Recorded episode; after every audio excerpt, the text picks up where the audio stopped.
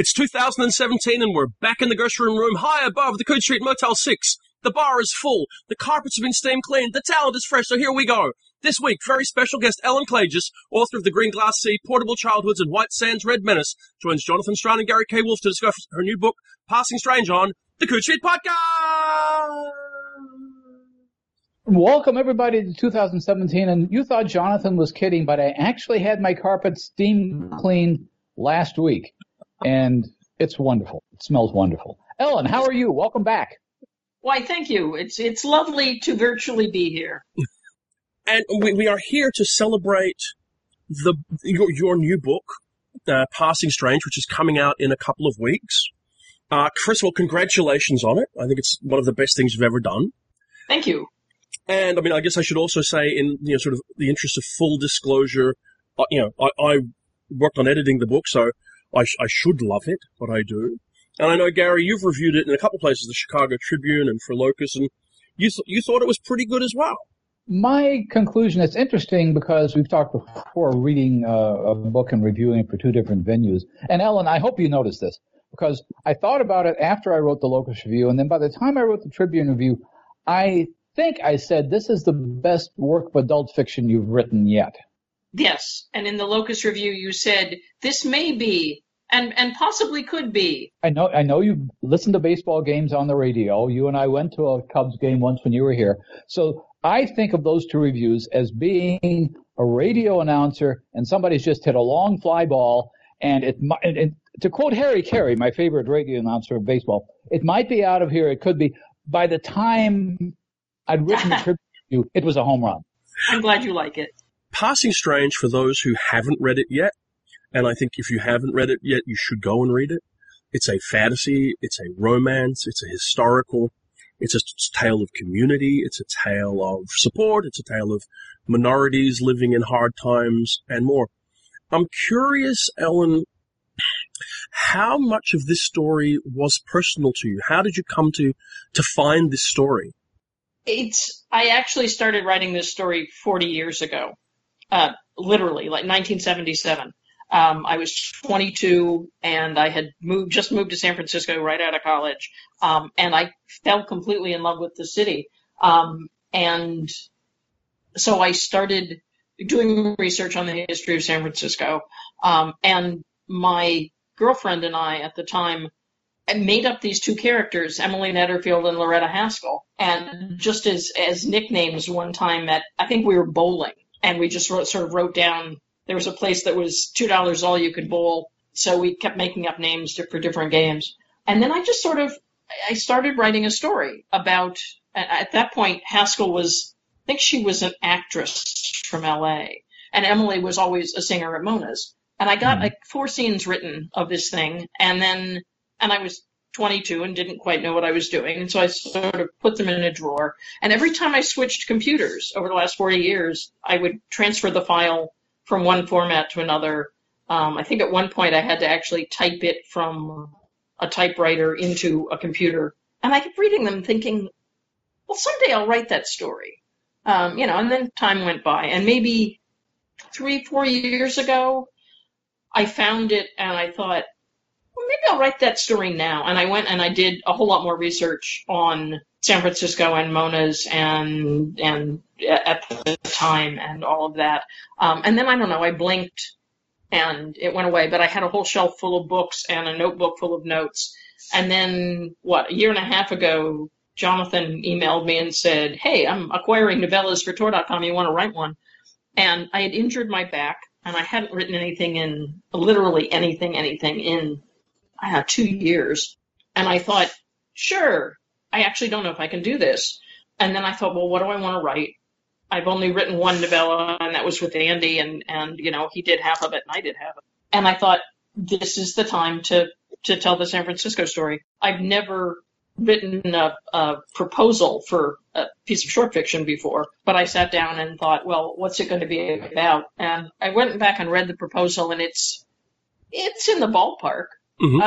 Uh, it's not exactly the book that it ended up being, but then, you know, it almost never is. But yeah, this is a book that was kind of sort of 40 years in the making. So it's, it's personal because it's, it's, I feel like this is the story that I'm telling my 22 year old self, who really, really wanted to read a story about Mona's and the World's Fair in 1940 and and go back to that San Francisco uh, rather than the San Francisco of the 70s.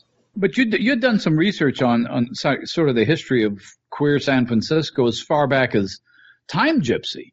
Uh, yeah, Time which... Gypsy's Time Gypsy's my first story, and it's it's actually the research that I did for Time Gypsy came out of all of that stuff in the 70s because I was I was in a, a San Francisco historical group and we were doing we were working a bunch of us were, were working on the history of various gay bars um, which are one of the most ephemeral establishments ever because you know the the bar is still there but it's it, it, some places were gay bars for you know three or four months and then they turned into some other kind of bar and they turned into some other kind of bar and by the time I was looking at them they were a punk bar and now you know 25 years after that 30 years after that I have no idea what they'd be now um, but yeah Time Gypsy comes out of the same that same research in the late 70s how did the um, how did the pulp art uh, aspect of it because obviously as you just described Loretta Haskell who in the story is a legendary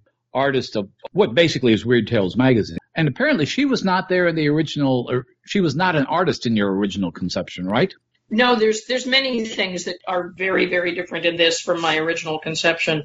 Um, for one thing, it has a happy ending, um, and my original conception, Haskell was bisexual and went and went off with Len. Forty years ago, I don't think I could have imagined two women having a happy ending because it really was different times. Um, and as I was getting to that, you know, thinking about, about the plot, really, she wasn't going off with Len this time. I had this giant notebook. It's actually a big, big pebble sketchbook. And I was doing all the research and taking notes. Um, and at, and then I would sit down with a glass of wine and just sort of go, okay, how are these women related and how do they know each other? And it's and I was thinking that Haskell wanted to be, I wanted her to be something in the arts, wanted her to be an artist. And at, at some point, I have a note that says, what if she's an illustrator? And I think that was right.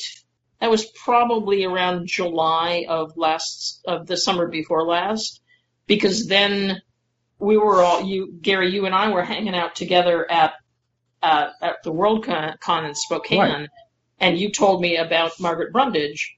Um, and then there was a book on Margaret Brundage in the dealer's room, and it all just sort of fell into place. And so Haskell, Haskell is not Margaret Brundage, but I used some of Margaret Brundage's life and a whole lot of her art to, I stole a whole lot of her art and gave it, gave it to Haskell. Yeah. But yeah, it was just one note saying, what if she's an illustrator? How much of writing Passing Strange, the history of writing Passing Strange, is the history of teaching yourself how to write? In the sense that I'm better at it than I was 40 years ago but it was I mean it wasn't a continuous 40 year process. Yeah. It was something I wrote when I was just out of college, when I thought I maybe wanted to be a writer, and then 20 years went by before I actually no longer than that 25 years went by before I actually published anything.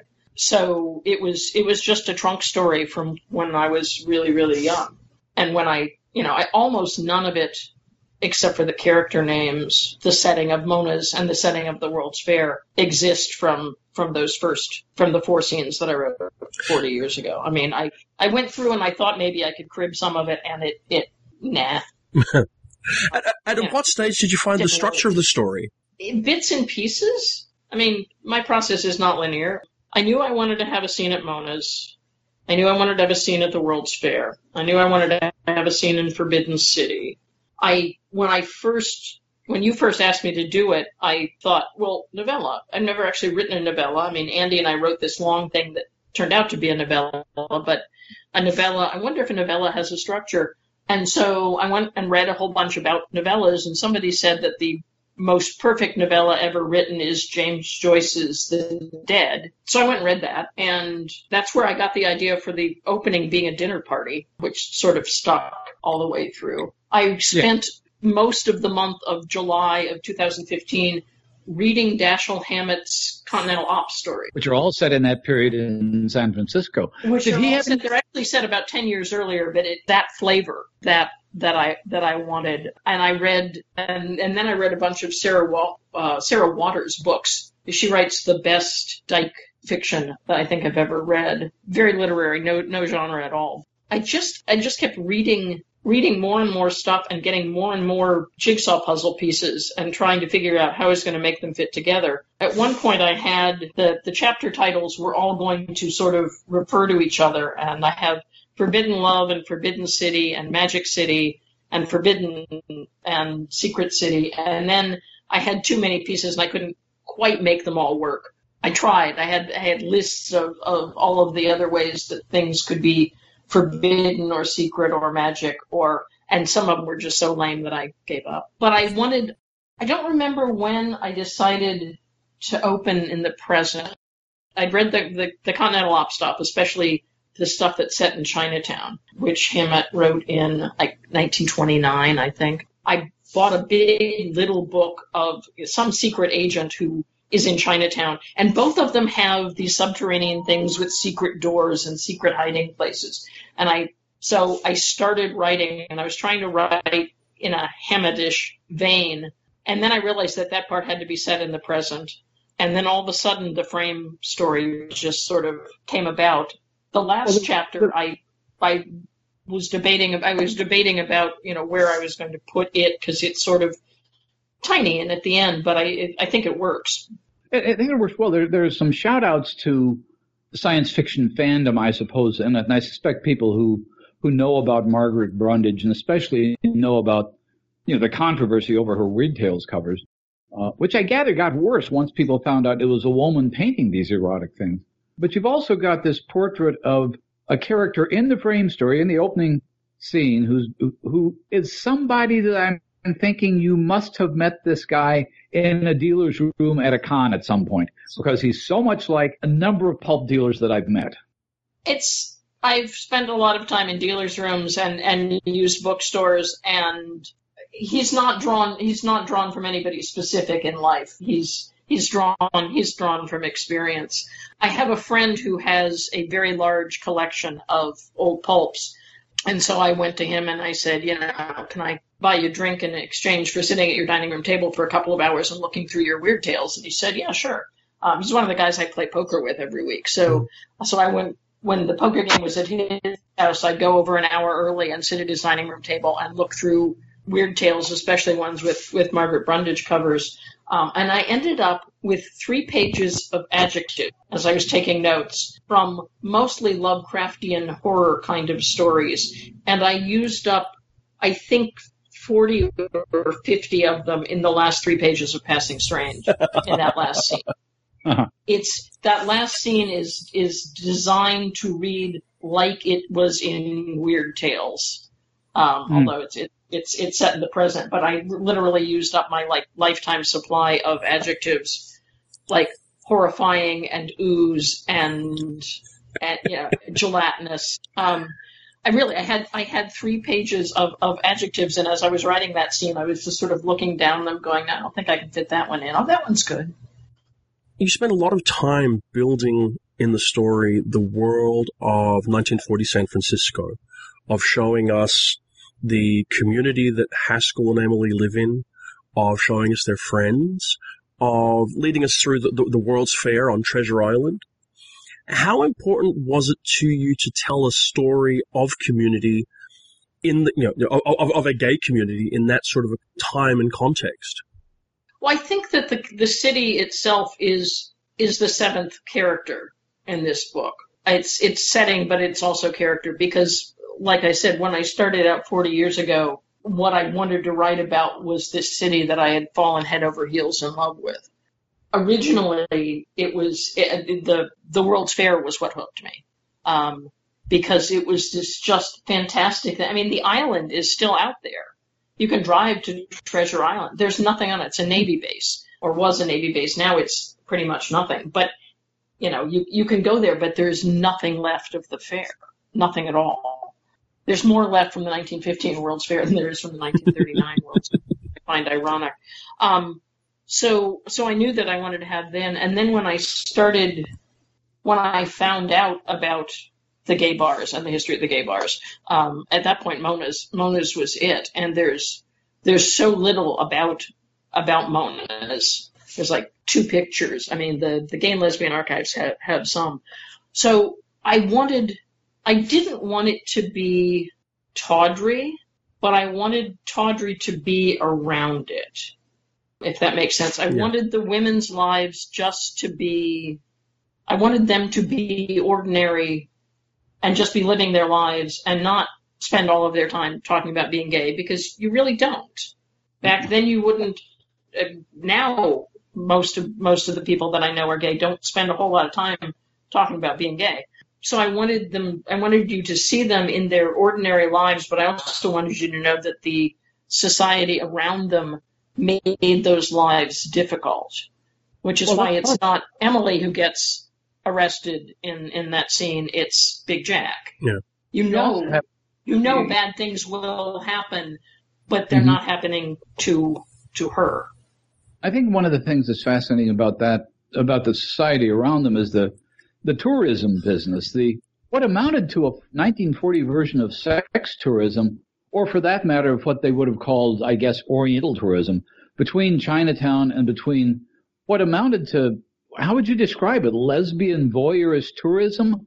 Oh yeah, well there was also a, there's also a, a male uh, a, a, drag bar that was about three doors up the street that existed until about uh, five or six years ago, uh, called Finocchio's. Um, Finocchio's oh. is is you know internationally known and lasted well some 60 years. Um, Mona's lasted in, through the end of the war, but not much beyond that.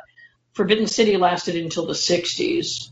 In the 40s, there was also a, a, a bar called Sinaloa where you could go see real Mexicans, and there was a there were a couple of, of bars where you could go see actual Negroes playing, mostly playing jazz in the Fillmore. So there were any ethnic group that you can think of that was just a little beyond the pale. There was probably a tourist bar. And they advertised these bars in the, the playbills of the legitimate theater. So huh. if you went to see, if you were from out of town and you went to the theater, in the playbill, you would open it up and there would be a little ad on the, the side, um, and it said Mona's, where girls will be boys, um, and the address. So they were advertising these places in very legitimate mainstream, completely secular, as it were, places. Um, but the the bars themselves and the bars themselves, I mean, especially Mona's, uh, not so much Forbidden City. Forbidden City really wasn't a hangout for any of the Chinese community. Um, would... It was it was pretty much all tourists. But Mona's was for for some of the women in in town, like the only place that they could go and dress the way they wanted to. So Mona's served like a you know quadruple purpose, which was not as true of Forbidden City. There's also a theme that I think comes across in that of uh, it comes across, and I don't know if this was deliberate or not. That there, everybody, um, all the main characters seem to have to split their lives between two contrasting cultures. For example, you've got you know, basically a lawyer, an intelligent, uh, uh, educated person who's partly making her living as a dancer. Um, you've got especially Loretta Haskell herself, who on the one hand is making her living basically painting pulp covers, but on the other hand is connected to the high art world of, of Diego Rivera, who's a friend of hers, and, and, and Frida Kahlo, who I think remains off stage, but is implied as a friend of hers. Well, she slept with Frida. Yeah. Oh yes. So, okay. So yeah, uh, no, Frida. I actually, I was actually, even though it's a fantasy, um, I was not playing fast and loose with the history much. And Diego Rivera was at the fair on the dates I needed him to be, and Frida didn't come to San Francisco until September of 1940. Ah. By which point the fair was closed, and I needed Haskell and Emily to be gone. So mm so yeah, Frida Frida is there, but she's off stage.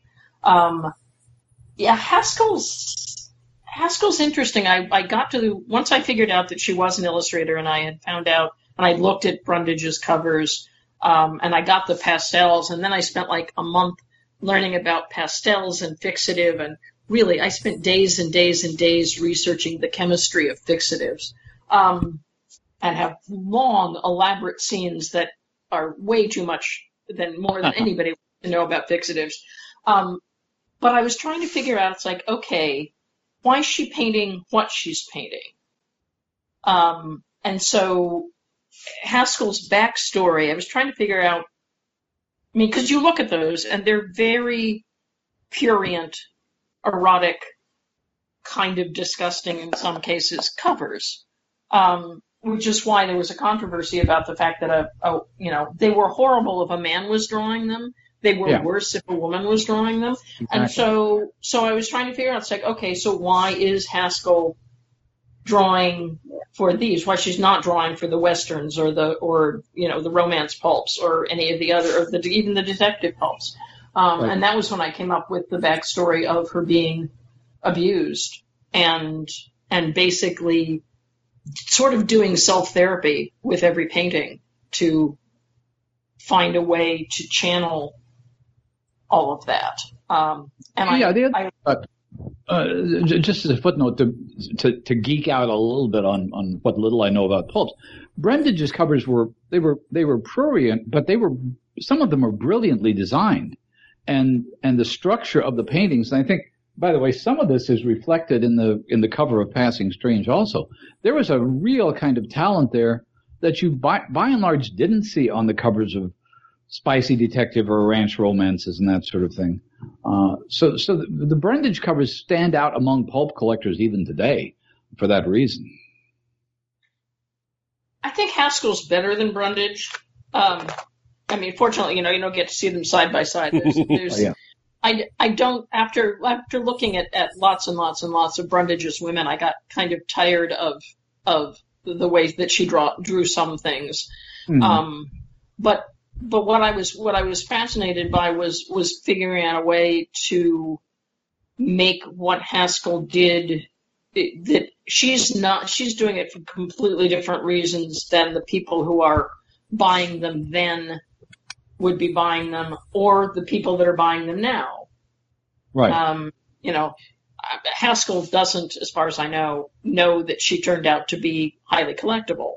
Um, and that's the other thing about the frame story is that it sets you up for the post pulp world. Right. Um, mm.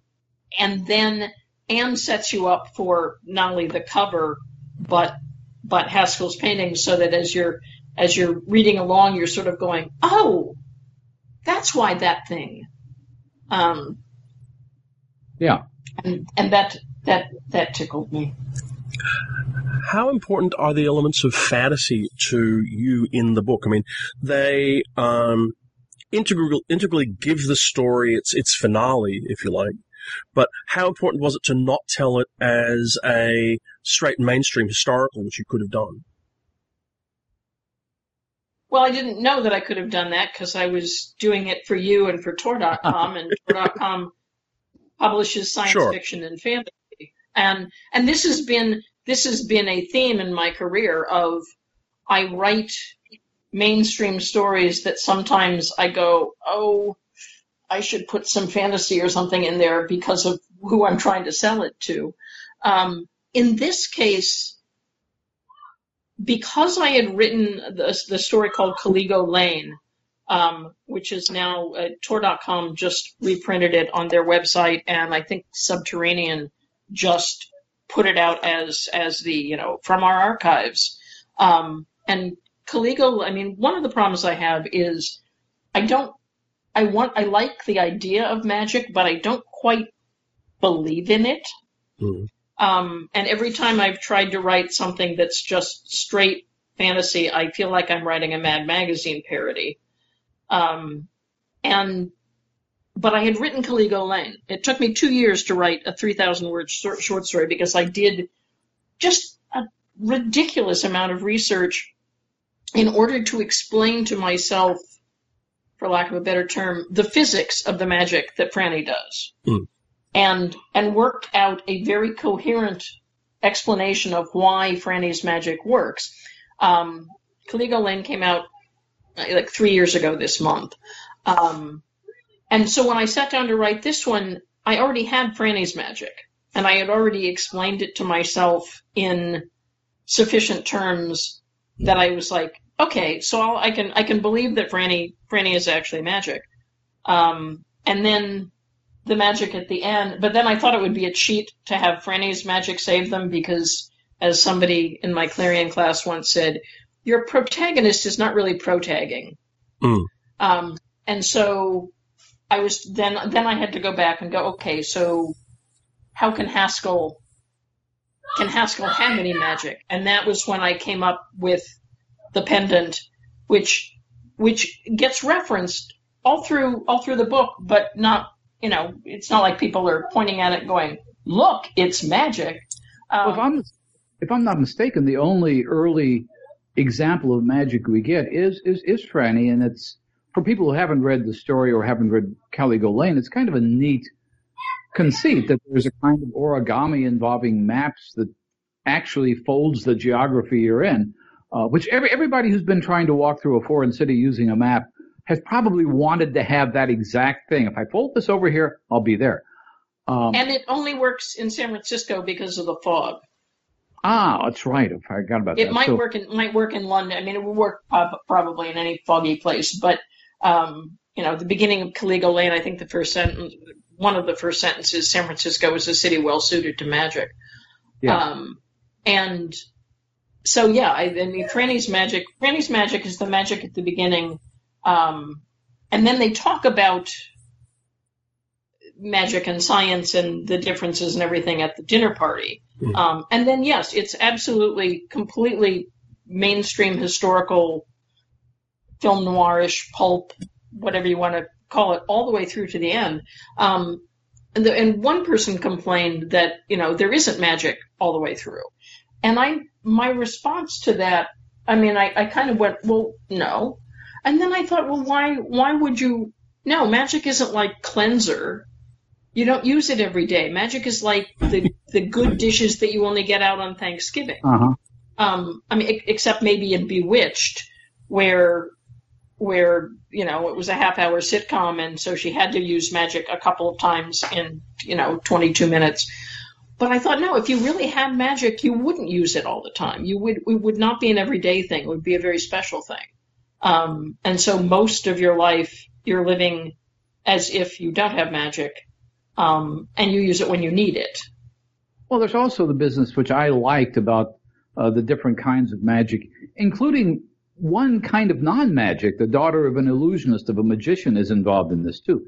So all these parts of magic that are sort of implied throughout the story don't really solve anything individually, but when they come together at the end of the story, that makes the magic, the various magics dependent on each other. Uh, which I thought and was that, very, very clever. That that gets that gets back to community. I mean, there is there is a hint. Um, Franny Franny and Polly are related very distantly, and there's a point where where Polly's going, "You're pulling my leg. You're this. There's no real magic."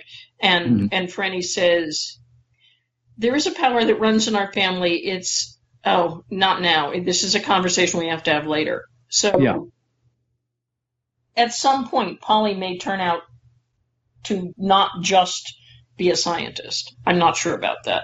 Um, well, that, but yeah, I, I wanted at the end, it has to rely on physics and chemistry and magic and and community and everybody else doing their part and and making a pact for 75 years that they will keep an eye on this thing um, mm-hmm. I mean, I love the idea that that you know, I mean, Haskell and, and, and Emily uh, by the end of the book have been together for I don't know, like two and a half weeks. Yeah. Um, and the idea that they get 75 years together. Now we don't know if those are, you know, we don't know what happens. Yeah. Um, but but you know, I I I liked the idea that that everybody else is watching out for the painting and that Helen at 100 is the last woman standing and, and has to make sure that it's taken care of. which is a great So, yeah. Yeah, uh, uh, but that also reminds me again. Uh, I, I kept coming back to the Time Gypsy, which also involves a document hidden away for decades, which, when revealed, will will basically end the story. Yeah, in Time Gypsy, it never actually gets revealed. No, but well, we we know it's going to be. Yes, and and when Time Gypsy is a lot shorter, but yeah, I mean, I think well, I've always, I've always loved that idea, and, and this is part of doing. This is part of just being uh, a closet historian. Is is I love the past. You know, Mhm. I have I have very little interest in the future because it hasn't happened yet. But the past is sort of infinitely fascinating to me because there are all of these nooks and crannies and metaphorical cupboards and drawers that nobody's looked in in 60 years and you never know what you're going to find. Um, so yeah, there's, there's an element of, of, of treasure hunter, um, that is, I think, probably my brand of magic that if, you know, if you look hard enough, you're going to find the, the special Well, even thing. yeah, it seems to me even in your mainstream historical novels for young adults, uh, there's there's a kind of sense of magic in them. They're, they're, they're- partly because maybe at that point uh, the, the nuclear energy seemed like magic, and what the parents were dealing with seemed sort of cryptic and, and indescribable to the kids, uh, and that goes right through the uh, the V2 rocket. And yet all this is sort of uh, re resurrecting a sense of magic that people must have had about these things at that time. Well, I and people as in Franny, the 40s as thought Franny said, nuclear energy was I some. I, ap- apples, uh, as Franny says, apples sometimes turn out to be oranges. yeah, Things that that were considered magic at one point are now codified, and things things that that you know. There, and there are still things that you know we don't know how they work. Do you think it took? Sorry, continue. Yeah, that was, I was- was kind of it. I was going to say, do, do do you think that it took an element of fantasy to find a happy ending for the characters you had in the time they were living in? Um, I don't know. I mean, if the way that the way that the the all of the the plot twists and turns that I gave them, yes. Um, but I gave them those plot twists and turns so that really there was no real world good ending. Um, there was no there was no non magical ending. If I hadn't given them, and I'm I'm I'm being cryptic because I don't want to give anything away for the people that haven't read the book, but if I had not given them the plot obstacles that I threw at them, yeah, I think so. I mean, there were there were certainly women women who lived together, you know, for 50, 60 years and and nobody, you know, nobody bothered them. They were very private.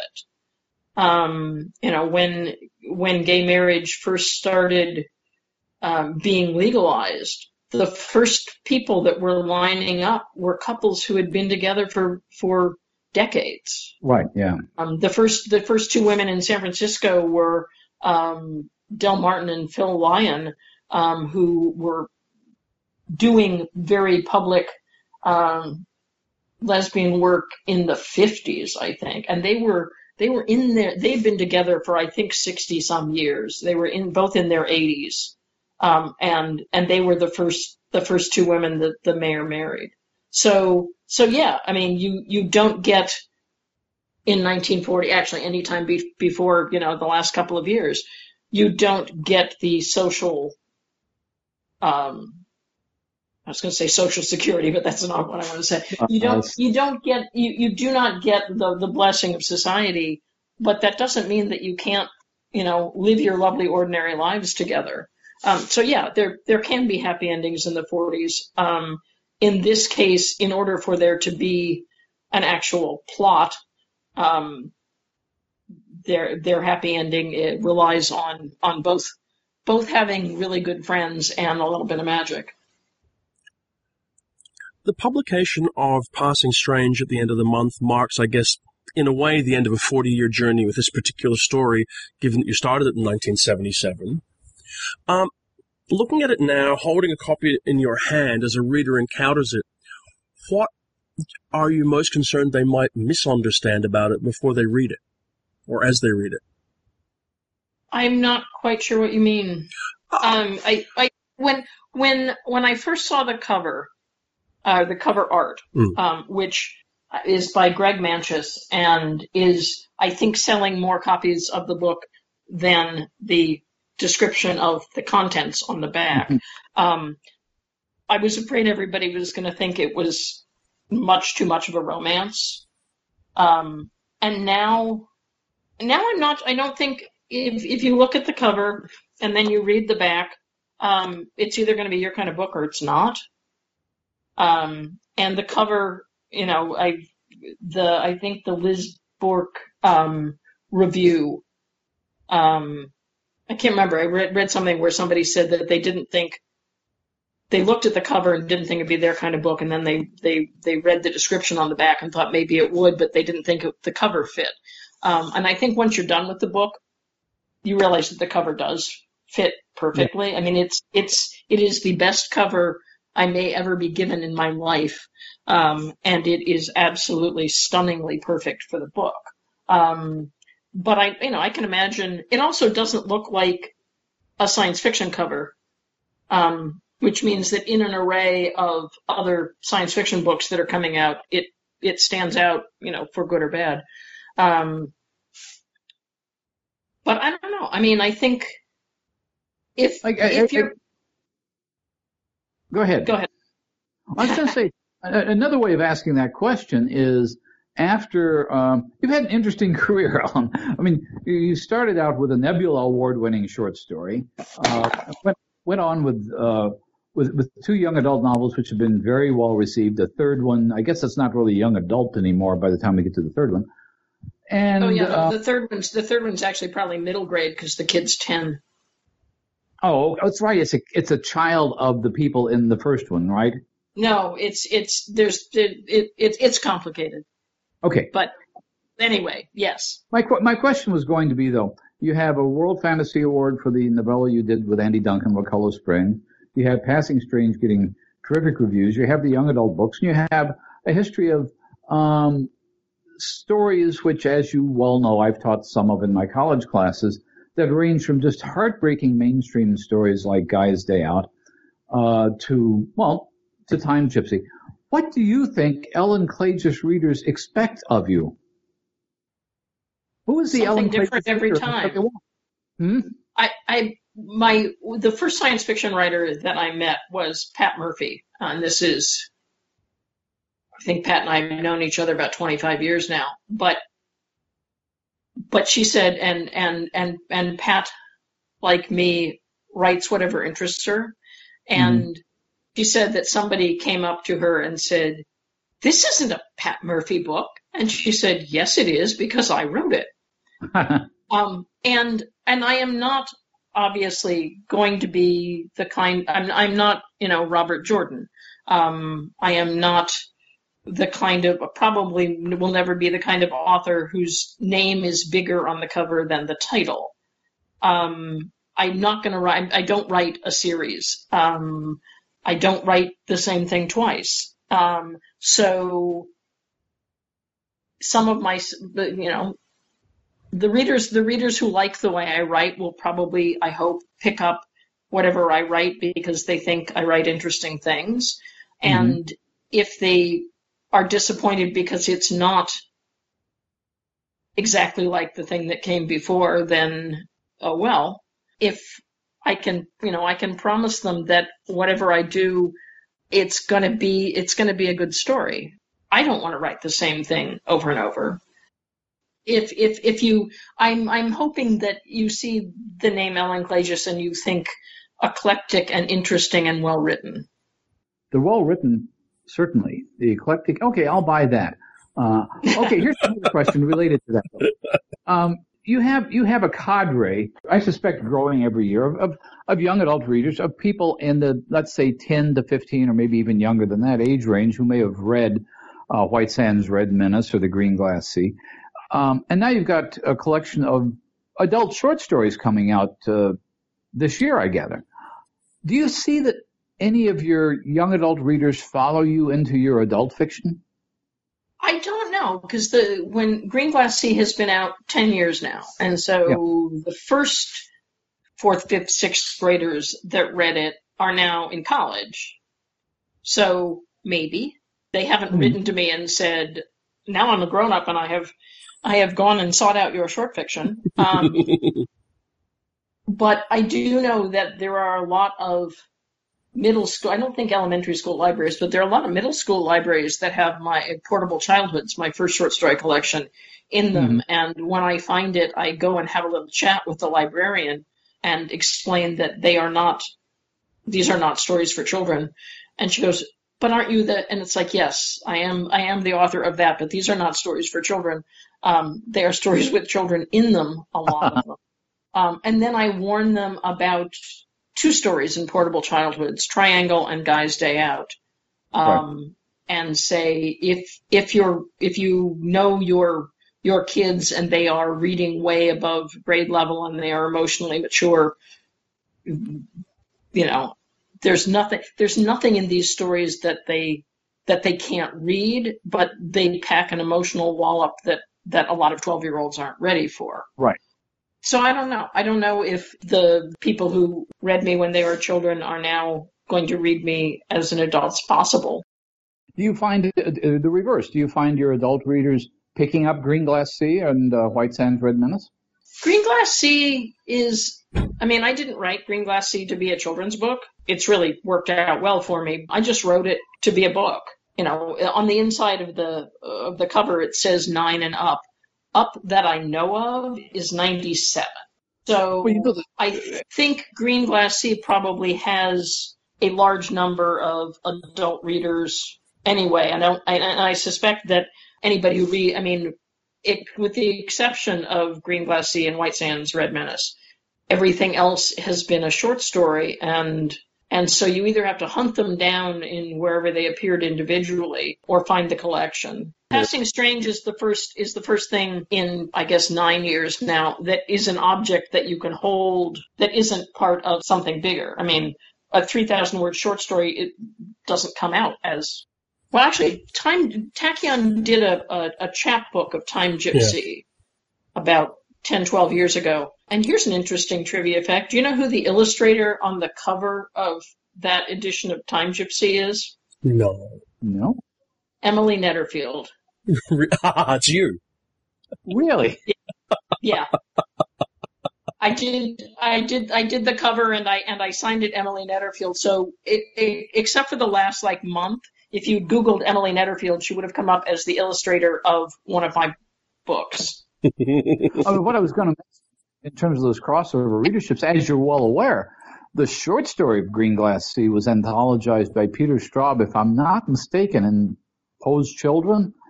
Yeah. Pretty much as a modern horror story for adults. Yeah. It has been it has been anthologized as science fiction, mainstream, horror, and children's. Wow. Okay. Yeah. You're talking. So, you know, I yeah. I, I, I do not fit genre labels really well.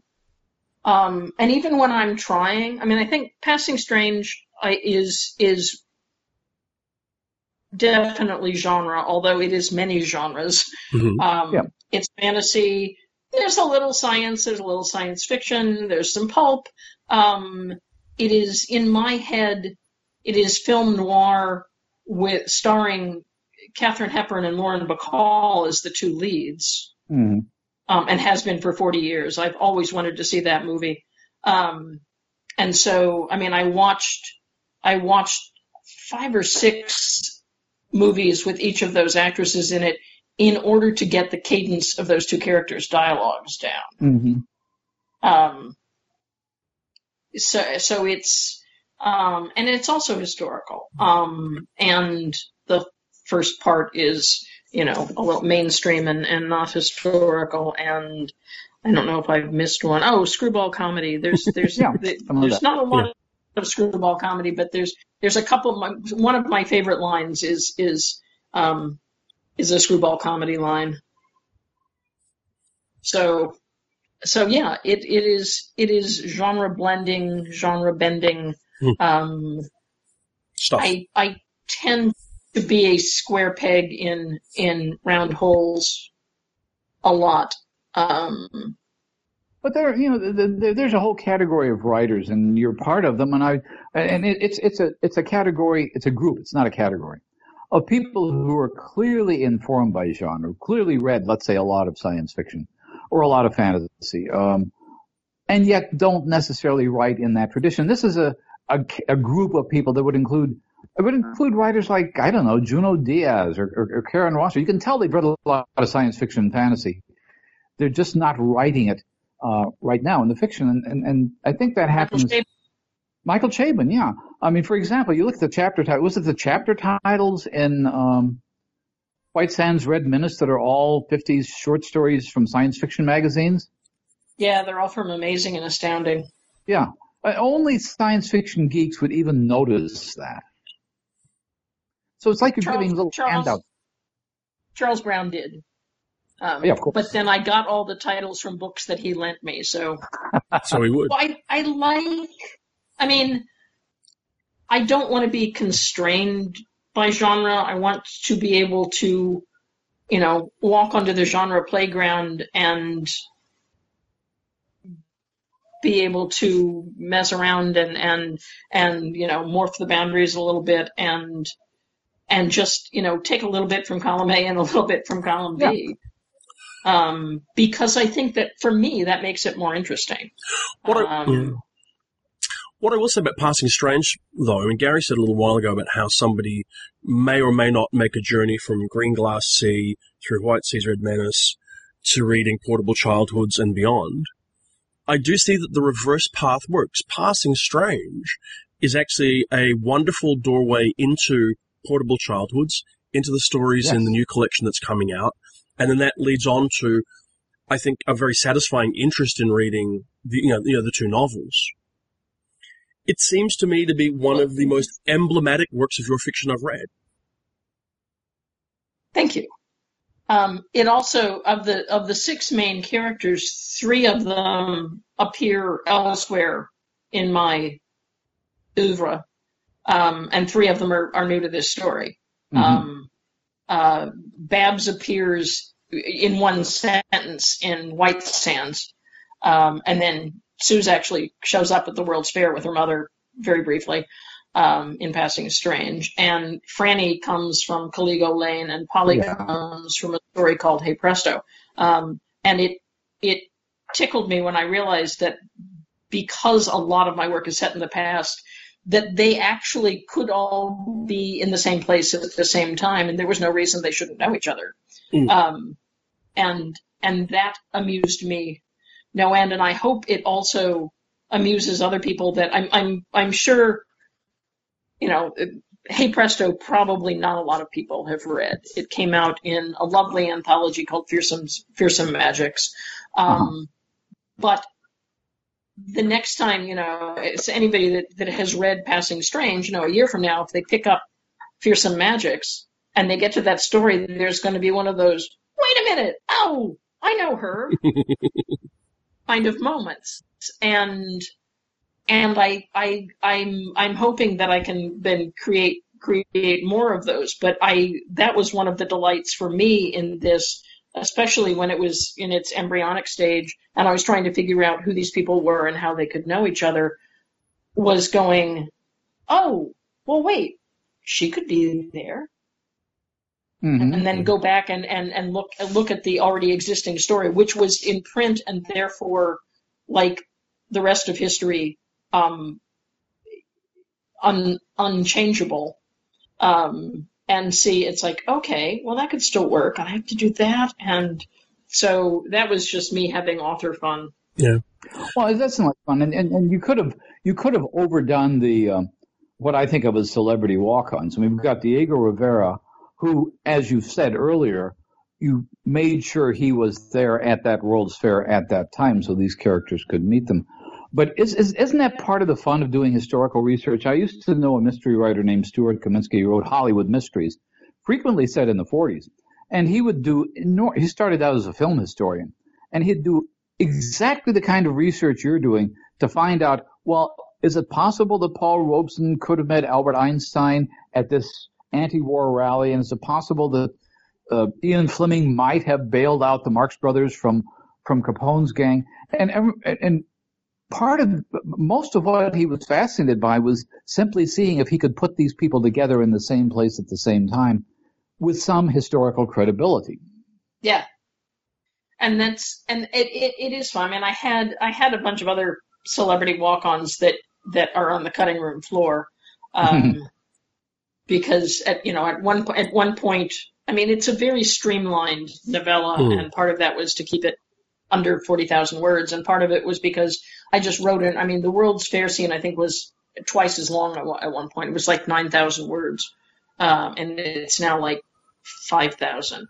Um, and I just kept trimming and trimming, and then thinking, well, you you really don't know that that need to know that that person was in San Francisco. And um, but the idea that the characters could know each other, yeah, um, I thought was fun. And I also it, it, at some point was thinking, oh, grad students twenty years from now will have have fun with this. we have. but yeah, I think I think I. No, go ahead.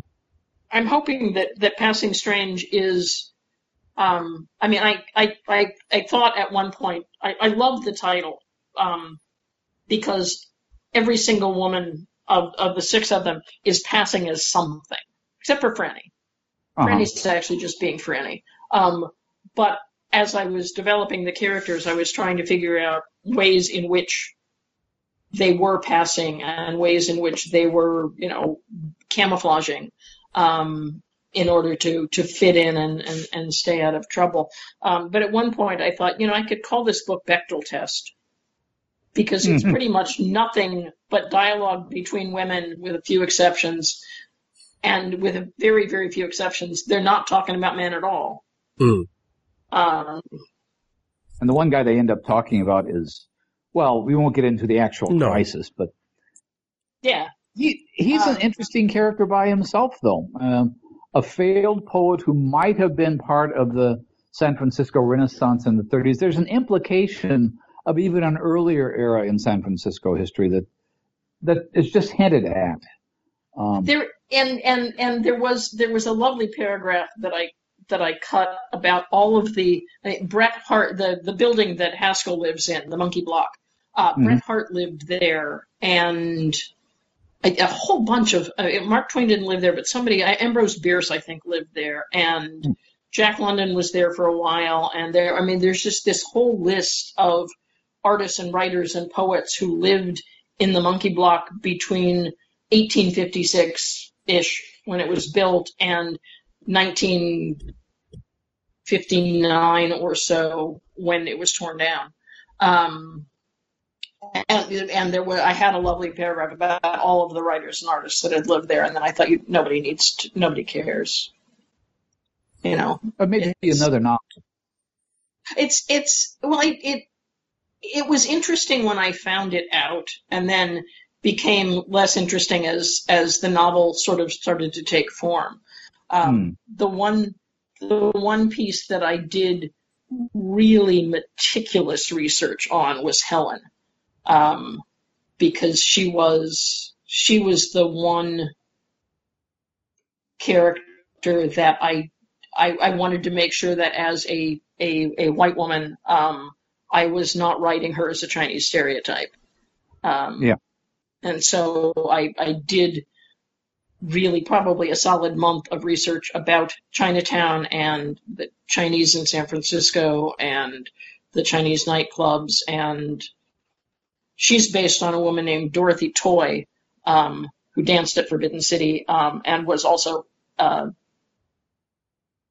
of Japanese origin um, and passing as Chinese, um, which is what gave me the idea. Um, yeah. But I did did lots and lots and lots of research because um, I wanted to present the the racism of the 40s as well as the homophobia and the sexism. Oh, yeah. Um, but I wanted to make sure that I did it so that it wasn't going to upset anybody. Um, Yeah. When we talked about Passing Strange, we originally hoped that it would be published in 2016, and it's turned out it's coming out in January of 2017. And I have to say, from my own perspective, as someone who was fortunate enough to help work on it, I couldn't imagine it coming out at a better time. Uh, and the reason is pretty obvious, I think. It is this tale of community. It is this tale of support. It is this tale of love, and particularly love between a minority, in this case, two gay women. How do you feel about it coming out a week and a half, two weeks after the uh, inauguration of Donald Trump? Because it seems to me it's exactly what we need in this world at this time. I feel like it's exactly what we need in this world. It's something that actually comes out four days, four days after the inauguration, assuming that nobody can stop it between now and then. Hmm. Um, I'm still holding out a tiny ray of hope, but I don't think so. Um, yeah, it is. It is about um, underrepresented cultures across the world. I mean, just women to start out with. Um, and and then and then and gay women and and you know foreigners and exploitation and and all these things and it's at the time that I was writing it um, it was it was history. I think Caitlin Kiernan in her blurb says um, it's a marvelously gritty tale of the bad old days. Um, and I'm not as terrified as some people I know that the bad old days are coming back, but it it um, I hope that this is this is a reminder of you know that even when things are bad, you know there, there's there's hope. Um, I certainly yeah, I take don't it know. that I way. mean, it, it's it's it's 2017 is is is going to be an interesting year to have to have have anything come out, but um, this month particularly and this book particularly, Mhm. um, I although I don't think okay Donald Trump doesn't read. Um, Yeah. Yeah. but and would be unlikely to read this in fairness, I think. I, I I suspect that that that Trump supporters are not going to be my audience for this book. Possibly not. I'm I'm I'll go just go out on a limb and say that.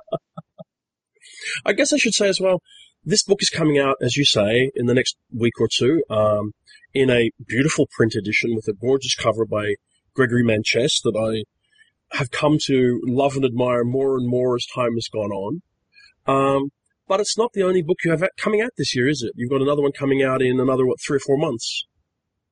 I've got a, a May 17th, I believe, is is the date that I've seen. It's a, a, a second short story collection called Wicked Wonders, uh, coming out from Tachyon Publications, and it has all of the short fiction that I've written in the last decade or so, with the exception of Wakulla Springs.